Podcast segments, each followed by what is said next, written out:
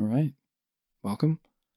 I'd like to get into things pretty quickly today, so I'll just leave a reminder that for anyone who is new to the show, please pause, jump back, check out the quick intro. It gives a lot of great context about what this project is really about, and you might be a little bit confused if you don't. So I, I suggest anyone who's new to, to check that out. That's the intro. It's the very first episode of the show, and it's only about seven minutes long, but for those of you who are returning, just another reminder to subscribe to our Substack newsletter. That's impostersanonymous.substack.com. We've got some supplemental content coming out on a weekly basis, so it's the best place to keep tabs on the show and, and show your support. It will always be offered for free, so that's always an option. But anyone that is really getting value from the show and feels compelled to support, that's awesome and, and obviously appreciated. But other than that, we'll jump right into it. So thanks for giving this a shot, and I hope you enjoy.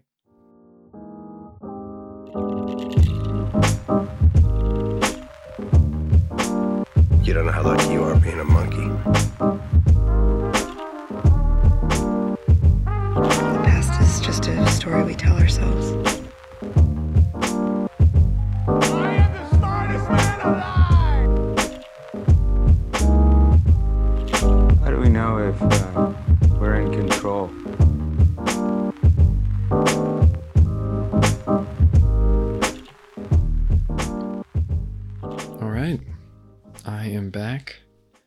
Here recording solo again today.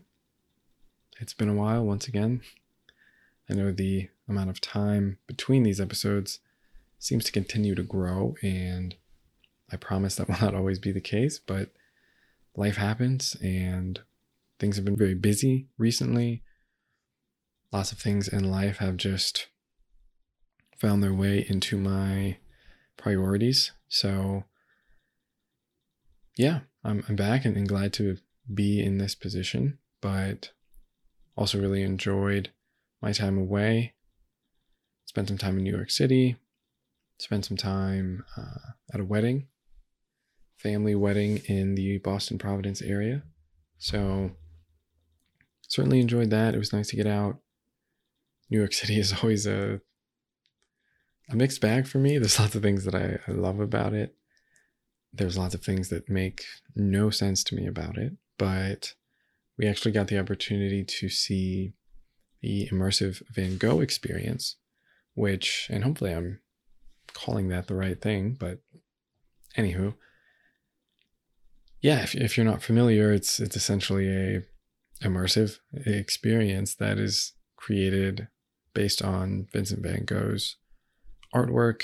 There's lots of projections, visual effects, essentially a whole space that the floor, the walls, uh, there's some mirror effects, all kinds of things where for, I don't know, I'd maybe say half an hour, you are taken through this kind of psychedelic journey of of his work and it's i guess been traveling the us for a little while now so certainly not the only place that I could have seen it. And I think it actually was in my hometown and I did not see it. So, of course, I saw it when I went to New York, where it'd be more expensive. But uh, yeah, it was incredible. I really did enjoy it. And I'm, I'm no connoisseur in, in this world. I've only been to probably a handful of notable museums in my life, but it was certainly the most moving and just overall impactful experience I've ever I've ever had in a an art museum and an exhibit that I feel like just really was nailed. And again, I probably won't represent it very well, but it seems as though essentially those who worked on the visual effects, the engineering, the just overall imagination that it took to pull this sort of exhibit off was was nearly as impressive as the art itself. That's it's no knock on Van Gogh uh, by any means, but yeah, it just really lived up to the name of, of being immersive. And for that time, you just really get the opportunity to experience his work in a way that very few probably had uh, before this was really put together. And I always was a fan of his work, but to be honest, beyond the the most famous pieces, I, I really didn't know much and really didn't feel like I understand it understood it on anything more than a surface level. But I think given this opportunity, it just really was it was special. And to be able to spend some real time with it, which I've experimented with a little bit in the past, and maybe it's something I'll come back to later, but it just seems like there's very few things in life these days that we spend a lot of time with, or that we just give the opportunity to have an impact on us and to recognize how fluid and dynamic all art and all i mean essentially everything really is when you when you take the time to just be with it. So an experience like this where you really are supposed to just kind of be in it for an extended period of time i guess what i was hinting at i, I remember in in college going to a local art museum and just seeing if there was anything that could happen if I just sat there and and stared at some of the pieces for long enough. And to be fair, I think this digression doesn't necessarily lead anywhere, but it was certainly something that opened my eyes to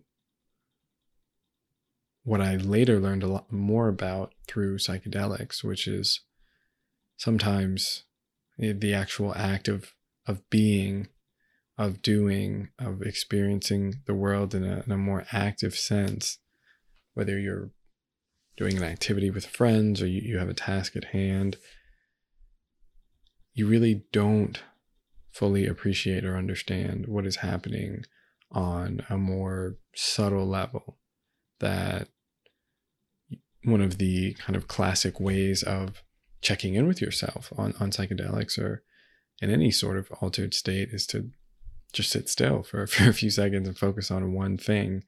And that is when you realize if the room is moving or whether it's just you. But ultimately, it was a really enjoyable experience. And I came away from it with, uh, I guess, a few different reflections. One being wow, I, I never quite appreciated how psychedelic and nuanced and dynamic Van Gogh's work is because the way that it's portrayed, it's, it's always moving, which you kind of get that sense when it actually is static from the way that he painted. But in this experience, it really does constantly move. Faces are changing, artwork is always moving across your field of view. It's it's never truly static and I think that at least I hope that's what he was going for with his work and that was something that I, I was given a I think a unique opportunity to experience. But another piece of it, and it was a small note, I'm sure people were meant to notice it, but when you're walking in, there's a little blurb about a few blurbs about Van Gogh's life. He died quite young, I believe 37. I guess I say he died. He, he did take his own life, but they mention a few things about it. They mention the fact that during his lifetime as an artist, he only formally sold one piece of art. And to be fair, I'm not sure how valid that claim is. I know there's some debate about it, so I'm not really here to get into that. But either way, he was never formally successful during his life. He was the kind of quintessential starving artist. He, it, at best, sold a handful of paintings to other artists, more so traded them for goods services, housing, food, uh, things of that nature, never really made a living off of his work, even in the best possible scenario. But a lot of historians really maintain that he, he sold really one piece in his life, and it was for a sum that was maybe a, a couple thousand dollars. Adjusted, I guess, in current terms. So, really, not much. And not really confident off the top of my head, but I think one of his most expensive works that's ever sold, definitely over 50, probably close to a $100 million, is what his art sells for now. And of course, that's somewhat shocking. He's not the only artist who, I guess, suffered this sort of fate where it's kind of tragic, maybe a little comedic that in his life, he really never saw the success that he obviously went on to see and continues to see now. I mean, they built this entire shrine to his work, to his art that is touring across the country. He's one of the most revered and famous artist to ever walk the planet. He's a household name. His work sells for tens of millions of dollars, but no one could have assumed any of that about him in his time. And he's been, you could legitimately say, immortalized, idolized after his passing, but he never saw any of that. And it does nothing for him now. We could build a million shrines to him, to his work, statues, memorials, write books. Someone could pay a billion dollars for Starry Night, but it wouldn't impact his life at all. And he's completely gone. And it really begs the question that if he or or any of us had the choice to as i said to be immortalized to be idolized after we're gone. At the expense of living a inglorious often tortured and even at least by his own perception failure ridden life. What would an individual do in the face of a decision like that? And I think the easy answer is to say, well, of course, one would rather just live a decent life, enjoy it as much as they can,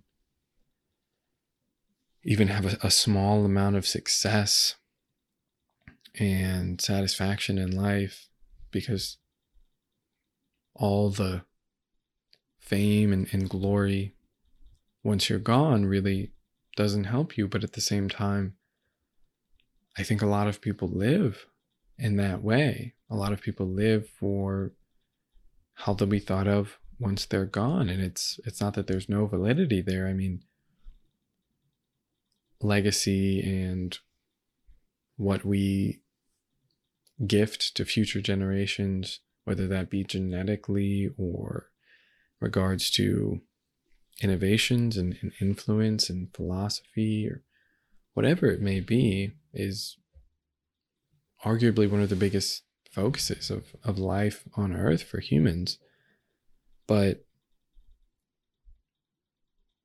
we it seems as though we almost expect people to be martyrs for their work, their art, their convictions, even their loved ones, which again generally seems like a, an understandable thing. Most people would die for the people they care about the most, for their family members, especially for their children. They would give their lives in an instant, but to decide whether or not that's a that's a feature or, or a bug is a little bit tricky. And and what is that what is the visceral response? What is just maybe even the response period of the starving artist of today in regards to this somewhat tragic story of Van Gogh? Is it is it inspiration?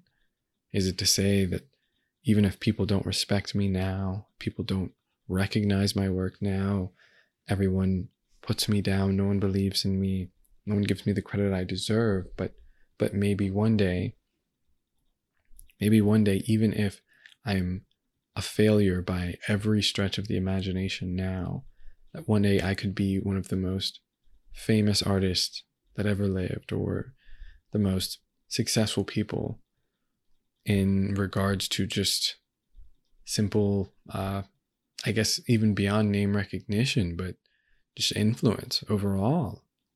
He's he's everywhere.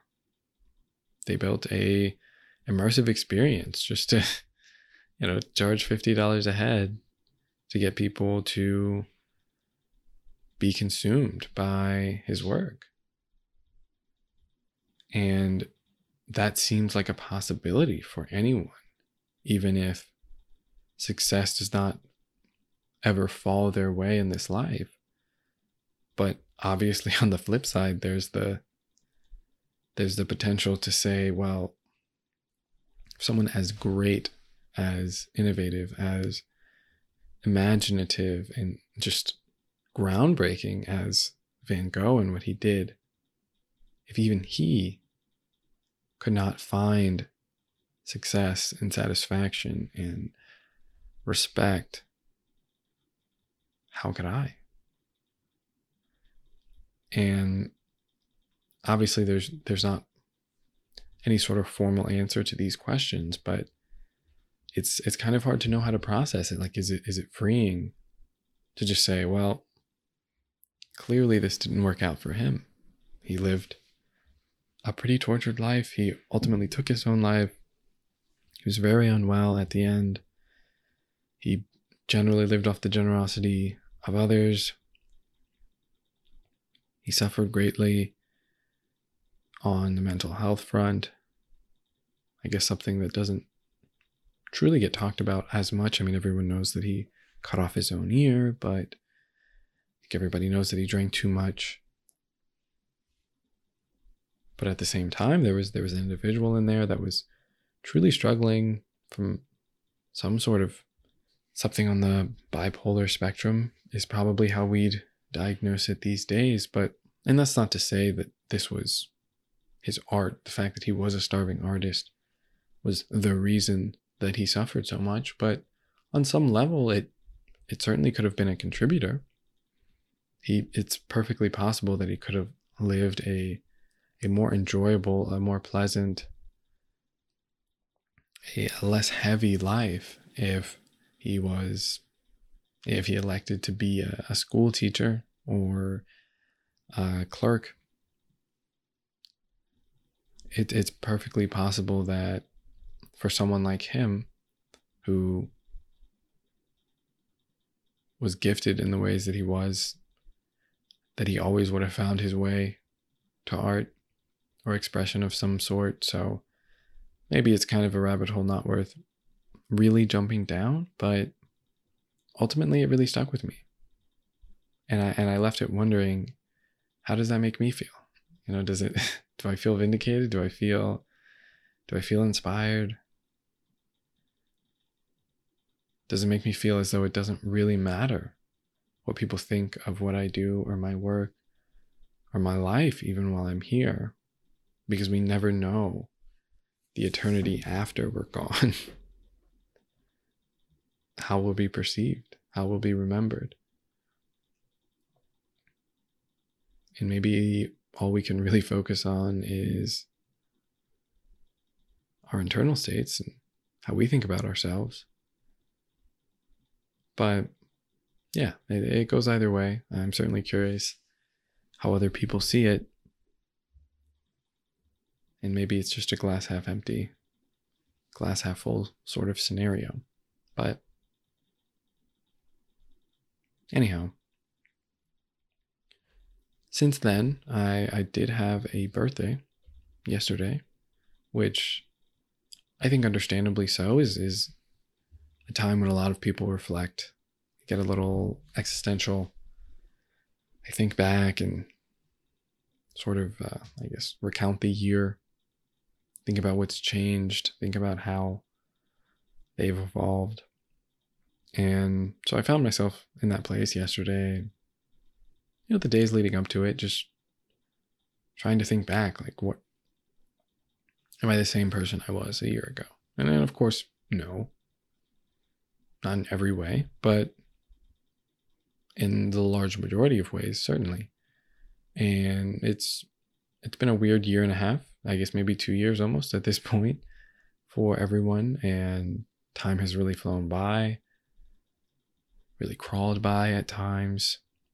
And it's been a time of great change and just a, a weird time to try to navigate for individuals. And there's always been something, there's always been a distraction, there's always been anxiety, there's always been um, a certain desire to, to get back to normalcy, uh, sort of looking over one's own shoulder, sort of feeling all the time. So I think for many, it's kind of a uncomfortable year to reflect back on. I think for many, it's been a time to reprioritize and and to learn and some positive things as well. And I think I find myself somewhere in the middle there. But ultimately, started to think back and I I guess had the pleasure of, of coming across a poem by David Whyte yesterday called Maturity. And as you might imagine, it it really digs into what it means to mature and evolve as an individual. So I picked it out specifically yesterday and figured it was fitting. But yeah, it's a short poem and I'll try my best to represent it well, but it essentially just gets into what what that word maturity truly means. And I think for some it's it's obviously about getting older, being more experienced, being less petty, um, understanding what is important and what's not. I think those are all pretty low hanging fruit, but something interesting that Whyte brought to the table is this idea of being able to live fully and equally in the past, present, and future. Which for me at first is, at first was uh, a little hard to process. And I'm certainly someone who spends a lot of time trying to focus on the present, trying to be mindful. It's a, it's a big part of my daily life and something that for me I feel like is a is a very important tool. But at the same time, I'm only so mature. So I think what is presented in this notion is that we're always kind of in this transitory state. Sure, the present is now, but what we do now is is a direct reflection of what we did in the past and what we'll do in the future is, is a direct reflection of what we're doing right now so these labels we put on time can get pretty arbitrary and, and sure a lot of times we're talking about way in the future or way in the past you're thinking about your childhood you're thinking about retirement sometimes it doesn't seem particularly helpful but in a way, we have to be able to integrate it all. We have to be there fully and equally for, for all three of these states and understand that who we are, what we've done in the past, being able to accept that story honestly of how we got here and resisting to urge resisting the urge to sometimes say i'm entirely different especially people who maybe have had transformative experiences, who've had trauma, who've had significant hurdles they've had to overcome, whatever it may be. Sometimes it, it almost is a tool to distance yourself from your past, from your mistakes, from the person that you used to be. But it's still you, and it's, it's just as much a part of you as the current you and, and, and the future you, which sure gets a little bit abstract, but the point being, you, you really have to accept and integrate all of these states, almost similar to Jung's metaphor of the shadow, that it's not necessarily about rejecting the shadow or, or saying that being able to resist your more negative impulses or your animal nature, as some might put it, that sure we, we don't want people walking around being totally driven by reaction and impulse and strict instinct. But we want people to be able to accept and, and not simply suppress what they are and who they are at base and, and what it's like to be an individual where you're you're not really fully in control and things just come to be sometimes.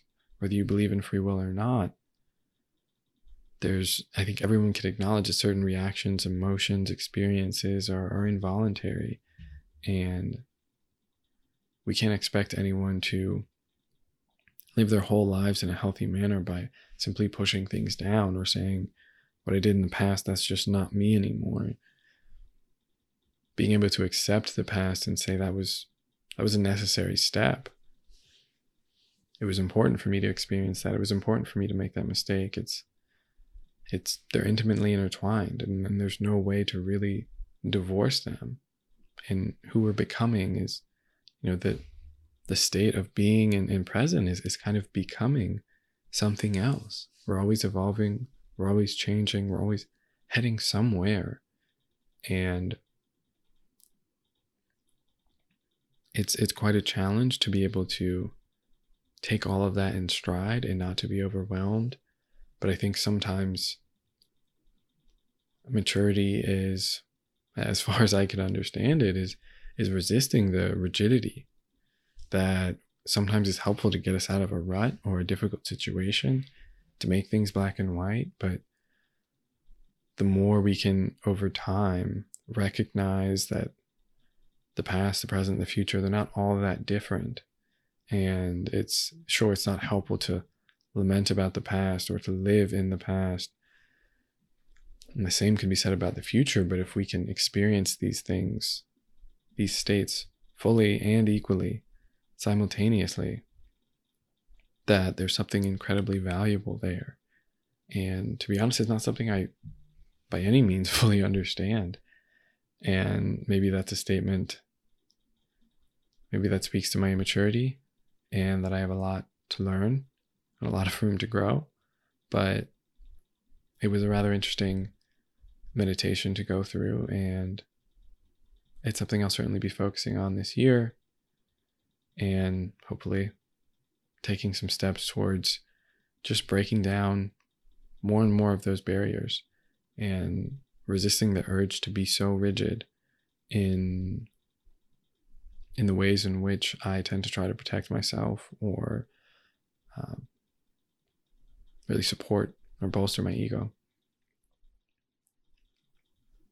But ultimately, after that, I, I reflected a little bit more on the past year, the past 365 days, and what's really changed, what's influenced me the most and it all kind of seemed like a blur at first, which was a little bit concerning.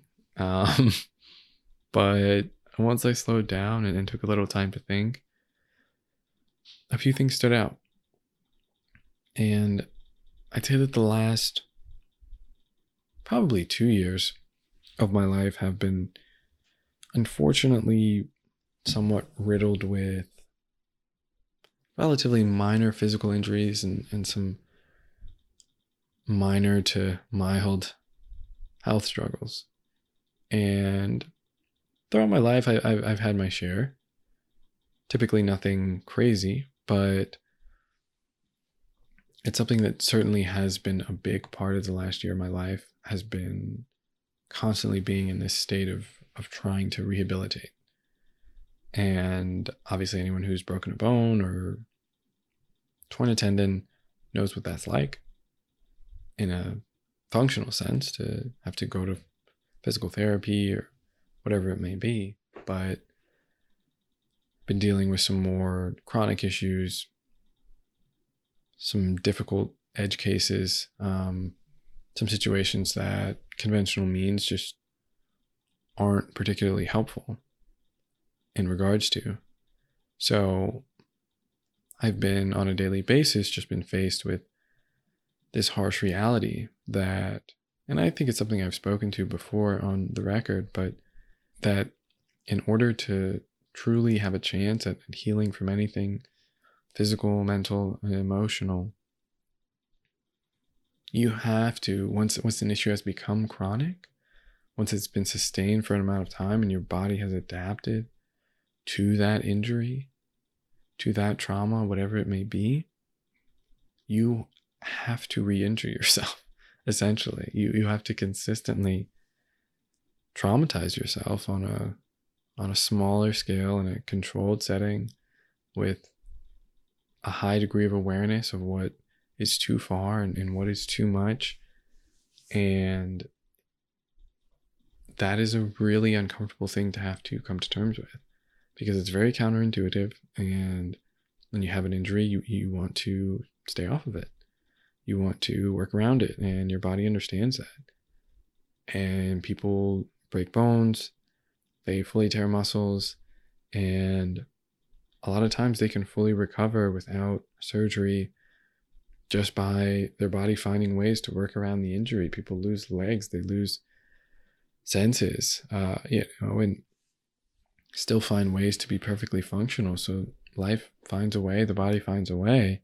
But if you want that injury itself to fully heal, you have to tackle it head on. And that's relatively obvious, but much easier said than done. Of course, you have to do the work. Everyone understands that it's it's not just going to get better on its own, but on a daily basis, just having to remain in that state of though this is painful, this is uncomfortable, this is discouraging. I've been doing this for months and it feels no better. That sort of experience on on various levels has has really typified the last year for me. But to be able to see progress, very, very slow progress, but progress nonetheless, has been quite encouraging. So it's I'm certainly not I'm in a much better place than I was a year ago, and I'm I'm very happy about that. But it is something that has been particularly particularly salient for me to come to that realization experientially because I think there's so many things in life that we we know the advice. We know the conventional sayings, the adages, the the billboards, whatever it may be in life. It's not like I've never been told that this is the way to overcome, to heal on all fronts, but to really experience that in the face of, of serious roadblocks and complications, it really has allowed it to, to hit home in a way that I don't think is possible until you just see it, you feel it, you go through it. So that's certainly been interesting, but very much valuable to be able to see that happen on a physical level and to be able to begin to think about applying that in ways that I guess are even more daunting on a, on a mental and an emotional level. But coming to terms with that truth, I hope will open more doors for me. I tried to think about if there were any specific quotes that have really stuck with me in the past year, and only one really came to mind. And I I heard it only a few months ago, so I guess it's relatively recent. And I'm sure it's not the first time I've heard it. But it's been on my mind pretty much ever since. And I'm not going to be able to attribute this properly. So, to whoever said it first, sorry, but it's the general notion that you're the average of the five people you spend the most time with. And of course, five is an arbitrary number, but it's an incredibly interesting exercise to really sit down with and just say, okay, let me do the math in my head. Let me just really think about this. Who are the five people that I spend the most time influencing, being influenced by, in conversation with, in communion with. And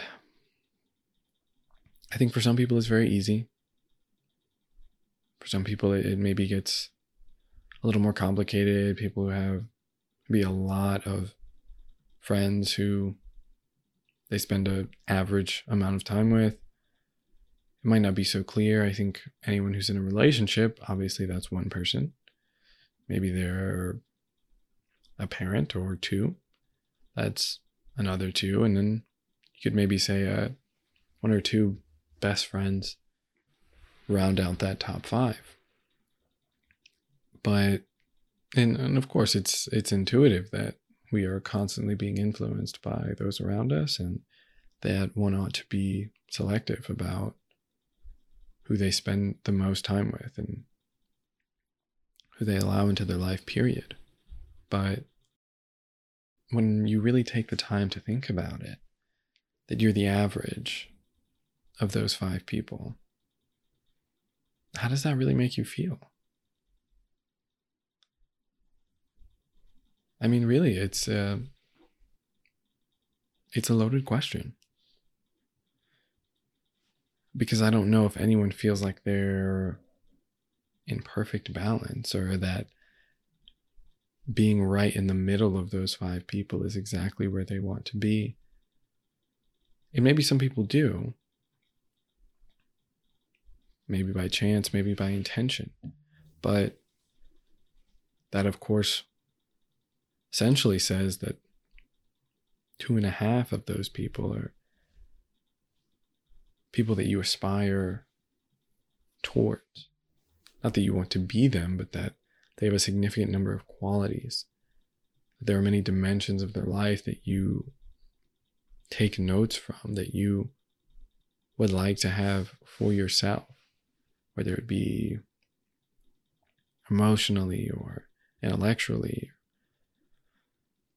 in regards to their career, their education, their level of compassion, whatever it may be, that it's it's definitely an exercise that I don't think a lot of people really consider. And I think a lot of the time who we spend the most time with is who's most convenient, really, to spend the most time with. It's our coworkers, it's I guess maybe more traditionally, our neighbors, people who live in proximity to us, people who go to the same social spots that we do. I guess if you're in school, that's where you make a lot of your friends. They're just people that you're around, the people who are in your class, the people that sit next to you. And it doesn't feel like a very active choice when you break it down like that. Obviously, a lot of it just comes down to chemistry and who do you get along with and who you share interests with. But again, a lot of that is convenience. But if we really wanted to be exactly in the middle, and of course it gets a little complicated since it insinuates that you would have two and a half friends that you kind of look down on in a way but I don't think that's truly the point because I think we have to look at individuals holistically and everyone has strengths and strengths and weaknesses and aspects of their life in which they have more going for them than others.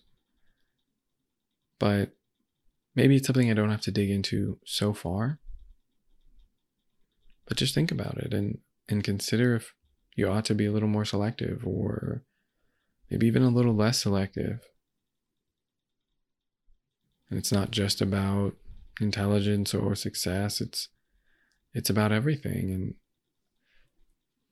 it's important to regularly audit the situations that we put ourselves in regularly. And if there's people in your life that have qualities that you really respect and would like to model, maybe it's important to put more effort into spending time with these people because time spent is very much undervalued, I think, in, in modern times. It seems curious how enamored people can be with their pets. We have dogs and cats at home. Sometimes it seems uh, a, a little crazy to care about them so much, to be so invested in them, to talk about them so much. But it's a common phenomena. And I think a lot of it is we just spend so much time with them. They're there all the time. They're always with us. We we spend all of their lives spending most of our days together. And though they can't necessarily talk to us in the same way that our human peers can, they're they're always there and we're always in relation to them and that means something. Even if it doesn't seem as deep as human connection, time spent is important. And sometimes I think we don't make the effort to spend time with those who we really would like to. And I think sometimes we settle for relationships that aren't ideal for us or that don't push us in the direction that we want to go just because they're convenient. So ultimately, that's been a big one for me. Beyond that, I'd say Zen Buddhism. I guess I touched on this in my last solo episode a bit, so I won't really dig there. But it's just been something that has been encouraging me to, as I spoke to earlier about the David Whyte poem, just to to be a little less rigid and to to be a little to avoid always being so driven to over intellectualize everything and then to try to think through and apply logic to everything as though there's always an answer and there's always a way to solve a problem. And to be able to recognize the fundamental sameness of the universe and to acknowledge that, that some of the absurdity at play and a lot of the biggest questions of life is actually sometimes helpful because it allows us to recognize oh i i'm simply not going to understand that. I'm not getting anywhere by just turning my wheels. And some of this is just anxiety. It's just tension. It's just it's just my ego it's just control that i'm hanging on to and to be able to accept more, to be open to more, and, and to resist the urge to always want to show the two sides, the good and the bad, to apply those labels. I think it's something that just really has been helpful for me in the past year and really is at the heart of Zen Buddhism. And I by no means consider myself a Buddhist, but just the general teachings on that front have have been really challenging for me, but also allowed me to sometimes just accept things for what they are a little bit easier and and to avoid turning over so much past the point of utility. I guess the last thing I'll make a note about would be just a, a I guess the last thing I'll make a note about is I guess what I might call radical empathy that I, I find myself, I find my capacity for empathy on some fronts uh, to be a, a wick that is quickly burning out, but on others, one that seems nearly endless. And hopefully, I get to a point where it, it feels more broadly applicable, but in a certain spectrum of of suffering and experience through, though it certainly hasn't been just a year, but through some of the particularly challenging experiences in the past year in regards to being able to understand people around me who are dealing with things that that are so beyond what I can truly empathize with, but even just being able to get a, a small glimpse of those states and even being faced with the problem of trying to, even if it's ultimately a bit fruitless, it's something that I've I've found to be valuable. To in, in all situations be able to really try to consider what it's like to be the other person, to be on the other side of it, to be someone who really comes by whatever opinion or life decision that I would otherwise look at and reject and have negative feelings towards. But to be able to just consider what would what it would take for that to be a a genuine I wouldn't even say mistake, but just something that they come by honestly and that they couldn't do any differently if they tried. And I guess just having someone close to you really live on the fringes of human experience and suffering. And to at times feel so distant from that but also have a deep desire to to understand and, and to be in support of it it really has allowed me to in, in just more and more situations have a, a more radical sense of of empathy and to at least just try to entertain what it might be like and what sort of good faith answer there might be to this very ugly problem. I guess when I say ugly, I mean on its face, or aesthetically ugly problem that is sticky and much easier to just kind of push off.